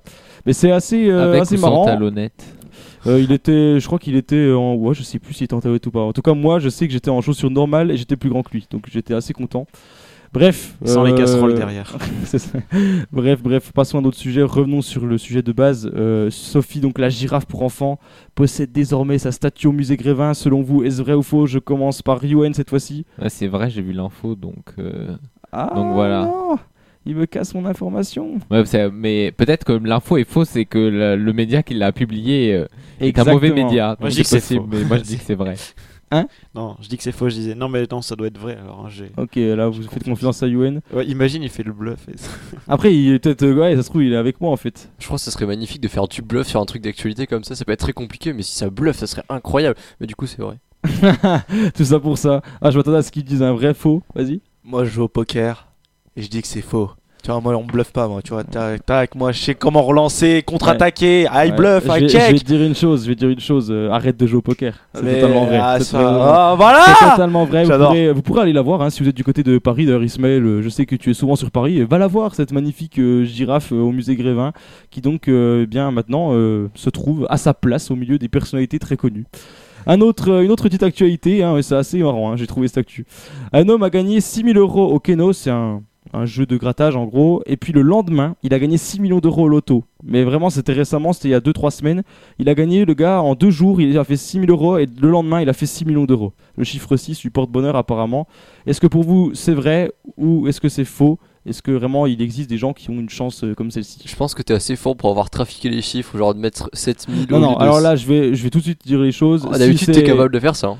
C'est soit j'ai inventé la... parce que quand même deux fois d'affilée gagner une somme voilà après euh, je suis capable mais là je l'ai pas fait je c'est soit une vraie actu soit j'ai complètement inventé il y a rien de vrai Euh, ça sert à rien de me regarder droit dans les yeux euh, pour essayer de trouver la réponse Euh, hein. du coup, je vais dire vrai. vrai pour euh, Kelman pour euh, Ben C'est vrai. c'est vrai pour Ben pour euh, Yuen Moi j'allais sur du vrai aussi. ok vrai pour Yuen puis Ismaël pour terminer Allez, je suis la meute. C'est vrai. Eh bien, mes chers amis, bravo. C'était totalement vrai. Cet homme a gagné donc 6 millions et euh, 6 000 euros en l'espace de deux jours. C'est assez incroyable. Moi, j'aimerais bien être à sa place quand même. C'est plutôt cool. Je pense qu'il doit être Obama, là. Ouais, je sais pas. peut-être qu'il a euh, trouvé des masseuses, hein. Peut-être pas. Peut-être qu'il s'est acheté une belle Ferrari avant. Enfin, je sais pas. hein. 6 millions, c'est pas mal quand même. Il y a moyen de faire pas mal de choses avec 6 millions. Ouais. Allez, dernière petite question avant de passer donc au, au petit euh, débat, vous le savez, sur le sondage de la semaine. Euh, dans un petit village non loin de Grenoble, eh bien, un agriculteur a fait un excès de vitesse enregistré, tenez-vous bien, à 106 km/h avec un tracteur. Ce dernier avait modifié son véhicule d'après euh, la préfecture de police de Grenoble. Pour vous, est-ce que cette actu est vraie ou fausse? Je rappelle que je prends que des actus insolites, évidemment, pour que ce soit euh, plus marrant. Euh, Ismaël, toi, pour toi, vrai, faux? C'est faux quand même, un tracteur à 106 km/h. Ah, je peux t'assurer que j'en ai déjà vu. Des tracteurs qui vont aussi vite. Non, ça existe. Sur la il route, est- on n'était pas dans un champ un jour. Il a cru qu'il était en. T-Max ou quoi, le mec? Il Ah, a- il est en- il est en non, tracteur, là. Il était en tracteur. Il y a 106 km/h. Ouais, pour euh, Kelman Forcément, il devait être en descente, en Y, et avec un bon V8 ou un truc comme ça à l'américaine. Donc moi, j'ai envie d'y croire, mais carrément. C'est vrai. Vrai pour Kelman, spécialiste des sports mécaniques, je rappelle. Ben Pour moi, c'est vrai. Vrai. Et en plus de ça, il avait euh, la charrue derrière. Non, ça, il n'y avait pas la charrue. En tout cas, j'ai pas trouvé cette info-là. Yoann Je ne m'y connais pas du tout. Je vais suivre euh, tout le monde qui dit vrai. Si ça se trouve, c'est faux et alors. euh, Quelle erreur. Ah, j'ai C'est ça, quelle erreur. J'ai complètement inventé cette actu. hein. Évidemment, évidemment que j'ai inventé cette actu. 106 km/h. Ah ouais, ça, ça existe. J'ai déjà eu des, des concours de tracteurs de vitesse. Alors, je sais pas s'ils vont à 106 km/h quand même, mais euh, il y a des tracteurs qui vont très vite quand même. Ça existe. Et t'as vu, dans le temps additionnel, bam, j'ai doublé tout le monde là. c'est beau, c'est beau. Il- toujours avec le vocabulaire euh, de footballeur, euh, Ismaël, incroyable. Non, non, voilà. Donc il y avait en tout euh, deux fausses et deux vraies. En tout cas, je vois que j'arrive encore à vous bluffer, même après un an d'exercice, parce que je, je faisais souvent l'an dernier à faire des petites actus comme ça. En tout cas, je suis bien content de voir que je peux encore vous berner. Et on va passer maintenant euh, au débat, le débat de la semaine, euh, le sondage de la semaine euh, où tous les auditeurs peuvent répondre. Ils ont 24 heures avant cette émission et toute émission pour y répondre à chaque fois. Et aujourd'hui, on va parler d'un sujet assez tendu. Euh, le sujet des sous-marins, vous le savez, euh, euh, 56 milliards quand même d'euros qui auraient pu euh, tomber euh, euh, pour l'État français qui au final ne tombent pas euh, chez nous puisque c'est tout simplement euh, aux États-Unis et au Royaume-Uni que cet argent ira puisque le Premier ministre australien euh, a fait le choix de commander 8 sous-marins nucléaires euh, au, euh, pas au Canada, pardon, au, euh, aux États-Unis et puis euh, et puis également au Royaume-Uni au lieu de commander à la France comme prévu 12 sous-marins nucléaires.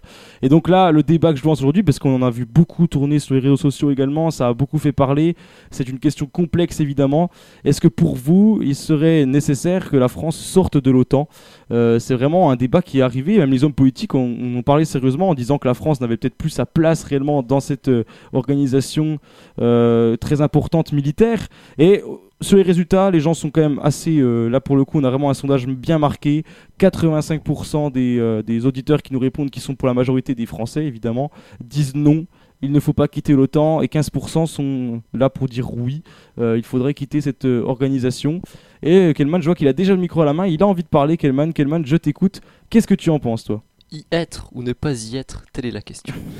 Et plus sérieusement, c'est c'est une question qui est bien compliquée. Il y a enfin toutes les opinions peuvent euh, pas avoir vraiment une réponse, enfin peuvent être écoutées. Pour ma part, j'aime pas trop m'avancer, mais je pense qu'on aurait peut-être plus à perdre en quittant l'OTAN euh, qu'à gagner, gagner. Simplement parce que même si actuellement on est en froid avec certains pays, du coup comme euh, les États-Unis, ça reste tout de même nos alliés. Et c'est peut-être qu'une phase.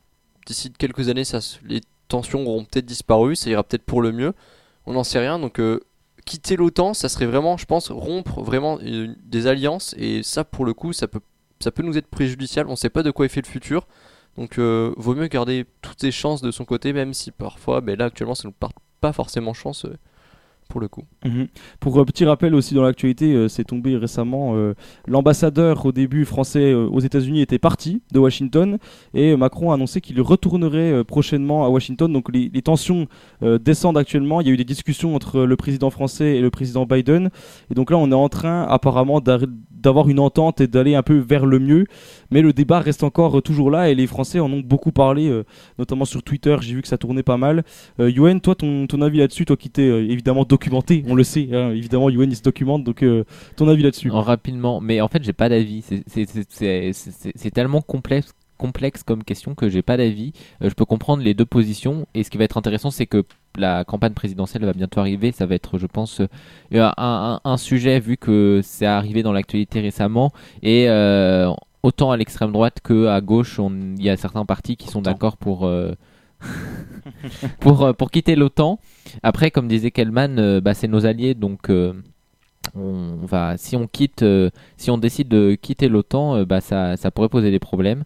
Après, euh, c'est, faudrait peut-être revoir notre position dans l'OTAN et et, euh, et ça, ça pose des questions aussi au gouvernement actuel. hein. La, ministre de la Défense, Laurence Parly, a dit qu'il resterait dans l'OTAN, même si les discussions sont, ne servent à rien. Elle, elle l'a- elle l'a dit clairement au Sénat hier en réponse aux, aux questions aux sénateurs. Donc, donc à voir. Après, il y a toujours, euh, il y a toujours des scénarios hein, qui sont faits sur euh, si on peut, si on, qu'est-ce que ça ferait de quitter l'OTAN ou pas. euh, peut-être, euh, je, je, peut-être qu'il y a des discussions dans dans, dans le noir pour euh, quitter l'OTAN, mais moi, moi, j'ai, moi, j'ai personnellement, j'ai pas d'avis, donc euh, à voir. Tu as le droit de, de ne pas avoir d'avis. Ben, ton avis là-dessus, est-ce que tu en as un, toi? Pour moi, quitter l'OTAN euh, comme ça, euh, un peu sur un coup de, un coup de tête, à- réagir à chaud, c'est peut-être pas une bonne idée. Il faut bah, évidemment y réfléchir. Euh, donc là, on a été un peu piqué, dans notre orgueil hein, par les, autres nations qui, nous ont tourné le dos euh, spontanément. Je pense que ça, fait mal. On a réagi euh, d'une manière, je pense, qui est, logique, parce que n'importe qui aurait réagi comme ça, je pense. Mais quitter l'OTAN, je pense c'est une mauvaise idée. Il faut garder nos, alliés proches, même si des fois, voilà, des, des coups de moins bien, et bien avoir des pays qui, nous soutiennent quand même euh, malgré tout et avoir quand même euh, ce pouvoir de, pouvoir s'exprimer avec eux en, termes démocratiques, c'est important, je pense. Donc euh, partir de l'OTAN, ce serait une bêtise, je pense. D'accord, c'est ton avis. Euh, D'ailleurs, quand tu parles de l'orgueil, ça me fait penser aussi à, un élan, enfin, une actualité qui était tombée. On a quand même eu euh, 300 personnes qui travaillaient déjà sur ce projet, des 12 sous-marins nucléaires, euh, au moment où ça a été annoncé que c'était terminé. Et euh, ces 300 personnes donc ont été euh, payées, ça nous a coûté de l'argent pour, euh, pour faire tout ça. Il- Et l'Australie euh, va payer, Et l'Australie va payer, c'est exactement ce que j'allais dire. on va leur renvoyer une facture de, de ces trois, en tout cas pour ces 300 personnes qui, qui ont travaillé. C'est ça aussi qui crée un peu ce côté euh, compliqué, etc. Parce qu'on a, on a réellement en fait euh, un changement d'avis au dernier moment. Enfin, au dernier moment, le changement d'avis a certainement été fait il y a bien longtemps, évidemment, mais on n'a pas été tenu au courant. Et le Premier ministre australien, lui, euh, dément ça et dit que ici, il avait prévenu l'ambassadeur euh, français euh, se trouvant en Australie euh, des événements. Euh, apparemment, euh, vu, le choc de la classe politique en France, euh, c'était pas attendu cet événement-là. Ça, c'est une véritable guerre technologique et même une guerre des, cerveaux finalement, parce que bah, ça va être des, ingénieurs qui viennent euh, des États-Unis, d'Angleterre, du Royaume-Uni, euh, qui vont proposer leurs plans plutôt que des Français. Donc, euh, bah, c'est dommage pour, pour l'industrie française. Et bon, voilà, on va, on, on perd quelque chose de gros là. Oui, c'est clair, c'était un sacré marché. Et toi, Ismaël, pour faire le tour de table, finir ce tour de table, parce que les filles nous ont, nous ont laissé, elles étaient obligées de partir avant la fin de l'émission. Ismaël, ton avis là-dessus, euh, rapidement? Bah moi euh, ça me choque pas, enfin y a rien de choquant, enfin c'est comme euh, des histoires en entreprise avec des, des appels d'offres. Bah c'est celle qui a qui, qui a le meilleur quoi qui remporte le pactocle, bah c'était les États-Unis et l'Angleterre, qu'est-ce qu'on y veut de plus? C'est c'est comme ça, c'est la vie hein. Faut arrêter de d'en faire trop, de dire que maintenant ça y est, on va quitter l'OTAN, etc. On a l'impression que c'est une relation amoureuse qu'il y a. Donc ça ça va vraiment d'une absurdité. Encore mais- et toujours. Non mais c'est mais c'est d'une absurdité sérieusement, c'est c'est comme dans les entreprises, vous voyez, il y a plusieurs appels d'offres sur un contrat, donc il y en a certains qui raflent la mise, d'autres pas, c'est comme ça, c'est la vie. Peut-être la France, ils auront peut-être d'autres appels d'offres où ils pourront rafler euh, le pactocle, mais bon, euh, qu'est-ce que vous voulez qu'on y fasse? C'est comme ça. C'est comme ça, mais c'est vrai que c'est la manière de faire, surtout qui a pu euh, choquer l'ensemble des Français, de, du gouvernement notamment. Kelman, tu voulais réagir? Après, il y a juste un petit truc à dire, c'est que l'OTAN actuellement n'a pas le, la même importance qu'il pouvait avoir pendant, par exemple, pendant la guerre froide. Maintenant, il a surtout un rôle plutôt symbolique.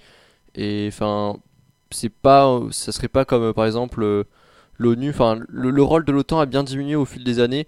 Donc, euh, d'un côté, enfin, si, je, prends le cas contraire, si on partait, ben, est-ce que ça nous ferait perdre réel- réellement euh, quelque chose de quitter l'OTAN? Enfin, juste de quitter l'OTAN, pas en termes d'alliés, mais juste de quitter l'OTAN. Est-ce que ça aurait une réelle euh, importance? Ça, je sais pas, mais les deux avis peuvent se comprendre. C'est tout ce que je retiens. C'est clair que c'est la, question qui se pose aussi. hein. Si on quitte l'OTAN, est-ce que ça, est-ce que ça change quelque chose? Euh, Il y a aussi ceux qui amènent euh, l'argument de Gaulle, parce que de Gaulle avait décidé de, quitter l'OTAN, et ça a permis aussi de ne pas être trop dépendant, si je dis bien trop dépendant, des États-Unis ensuite, parce qu'on sait que euh, Roosevelt, Truman voulaient aussi réussir à imposer leur système correctement en France, et de Gaulle pour ça a été assez visionnaire en sachant qu'en fait il fallait surtout pas se laisser euh, prendre dans leur euh, cercle vicieux et donc il avait quitté l'OTAN. Et je pense que les gens aujourd'hui euh, se disent en fait peut-être que De Gaulle il avait peut-être pas tort, peut-être que c'est peut-être pas si bête de, quitter l'OTAN et c'est peut-être l'argument que les gens euh, se, mettent en tête ceux qui voudraient euh, quitter l'OTAN. Je rappelle les scores pour ceux qui nous rejoindraient seulement euh, 15% de oui pour quitter l'OTAN et 85% de non, donc la grande majorité euh, est pour le non. Euh, je pense que le non revient souvent aussi parce qu'on n'a pas forcément envie de se mettre à dos des, partenaires historiques, des gens avec qui on a toujours euh, aussi, euh, au-delà même du point de vue militaire, on a toujours été en, bonne entente avec eux d'un point de vue économique et social également.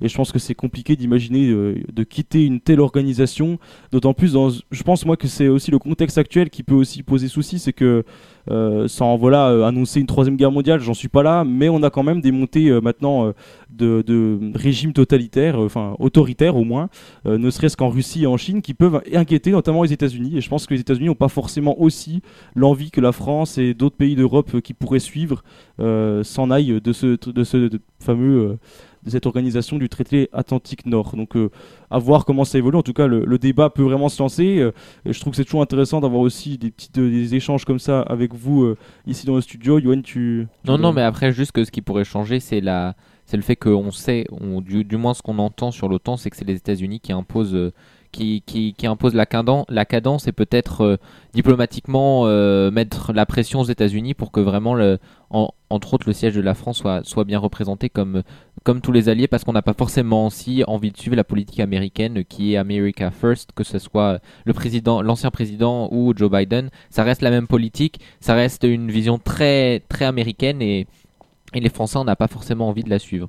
C'est clair. Eh ben, en, tout, cas, merci à vous, euh, chers chroniqueurs, d'avoir euh, échangé avec nous, euh, avec moi, pardon. Merci également aux auditeurs d'avoir participé à ce sondage, parce que ça permet aussi d'avoir une petite vue d'ensemble sur plus de personnes qui pourraient participer à ce sondage. Il y a de plus en plus de gens hein, qui participent à chaque fois, donc c'est de plus en plus représentatif. Évidemment qu'on n'a pas 2 millions de personnes, c'est pas un sondage INSEE non plus, mais, mais ça reste quand même assez représentatif et, on touche pas mal de jeunes également, donc ça permet aussi de voir souvent le point de vue des jeunes dans l'actualité. Donc on voit que l'OTAN, pour l'instant, euh, on n'a pas envie forcément de la quitter, euh, de le quitter cette, euh, de, cette organisation. Et on va continuer en musique. On va revenir dans quelques instants juste pour vous dire au revoir. Donc restez bien avec nous parce que voilà, on reste juste avec vous encore 5 minutes de plus juste pour vous dire ciao. Il est 19h45. euh, On continue avec American Idiot, un super un super groupe Green Day, et on revient juste après.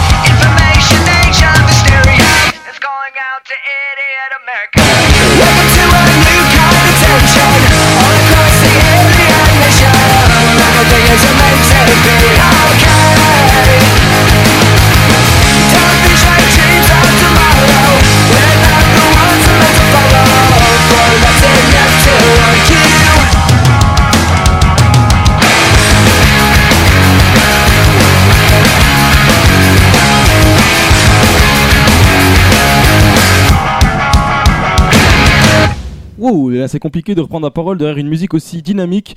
Et il est temps pour nous maintenant de vous dire euh, au revoir après euh, presque deux heures euh, d'émission. Ça fait 1h50 qu'on est avec vous. Et on aime toujours autant hein, animer cette émission et profiter avec les auditeurs qui sont là qui, qui répondent vraiment au rendez-vous de plus en plus. On a des nouvelles voix qui viennent aujourd'hui avec Mali et Mathilde que je remercie encore. On a Yuen qui est, venu aussi nous faire sa chronique et ça je l'en remercie. Et on a aussi les anciens, les trois en face de moi qui sont toujours là et qui n'arrêtent pas de de goûter à cette passion de la radio, euh, notamment mon cher Ismaël. Merci pour ce Flash Actu et puis pour euh, cette chronique foot euh, toujours vécue avec passion, hein, comme d'habitude. Bah, c'est toujours un plaisir euh, que tu nous invites tous sur, sur le plateau bah, pour échanger, pour partager notre passion ensemble et puis faire des bonnes choses. On rappelle également un petit mot de sport. Prochainement, on va commenter un match également. Oui, oui, tu me l'as rappelé. C'est 27 la semaine prochaine. Ouais. C'est le match entre le Paris Saint-Germain et Manchester City. Et je crois que c'est mercredi. Si oui, je dis mercredi. pas bêtise. Ouais, normalement, ça devrait être ça. Si je me trompe pas, on Euh, sera non, mercredi. moi non plus, si je ne veux pas dire de bêtises. Oui, c'est le 28 septembre. Et ben voilà, on sera avec toi pour donc vivre ce match. On aura peut-être Julien. Mardi, pardon. Mardi. Mardi. Mardi 28. avec euh, Julien également qui sera là pour euh, Ouais. t'accompagner euh, lors de, de cette émission. Merci à toi, Kelman, également de nous parler de sport à chaque fois, de, de Poulidor aujourd'hui également. C'était Bah, merci euh, à très toi, intéressant. Loïs. Franchement, c'est c'est toujours un plaisir de venir ici, surtout quand on peut parler de, de tout ce qu'on veut un peu en termes de sport. L'autre jour, c'était Michael, je me suis fait plaisir. Maintenant, c'est c'est Poulidor. Je sais pas ce que ce sera demain, mais c'est toujours un plaisir de venir ici. Donc, euh, merci, vraiment. Merci. le, le but c'est de se faire plaisir. hein. D'ailleurs, si vous nous écoutez et que vous voulez faire de la radio, que vous n'êtes pas loin de Vichy, euh, pourquoi pas euh, vous proposer pour donc euh, venir faire une petite chronique à la radio. On a encore des nouvelles voix qui vont venir. On a plein de gens qui veulent s'engager désormais et ça c'est vraiment bien pour le projet. Et puis on a également euh, Ben, Ben qui était là pour faire son, son riff, euh, toujours présent même quand il a des imprévus, hein, parce que ce soir t'étais euh, pas là en début d'émission, mais tu as quand même décidé de venir euh, absolument pour faire ta chronique et en plus euh, une belle chronique comme d'habitude avec euh, avec M. Et, merci à toi. Oui, on s'adapte. hein, la- une carrière qui grandit, voilà, ça demande aussi beaucoup d'investissement autographes. et d'agenda. donc, il, il gonfle. Donc, euh, merci euh, toujours de m'accueillir, même en retard. Et puis, euh, je vous dis à la semaine prochaine pour plus de riffs. Eh oui, on continuera avec le riff de Ben. Merci à vous, chers auditeurs, de nous avoir suivis. Je rappelle que vous retrouvez les replays également sur le site de la radio, c'est rdgradio.fr. hein. De toute façon, maintenant sur Google, vous tapez RDG Radio, vous trouverez hein, le premier lien, c'est nous. Euh, les replays sont disponibles. Déjà l'interactive de la semaine dernière, vous retrouverez cette interactive aussi très prochainement. Donc n'hésitez surtout pas, si vous avez manqué des choses, eh bien d'aller checker euh, encore les replays. C'est avec grand plaisir qu'on vous les met sur le site. Et puis moi, je vous dis à la prochaine. On va se quitter euh, en musique hein, pour un petit peu eh bien, finir correctement cette émission. Il est 19h51. Je vous souhaite à tous une très bonne soirée, bon appétit si vous mangez, et à jeudi prochain. Lay me down on a bed of roses, sink me in the river at dawn, send me away with the words of a love song.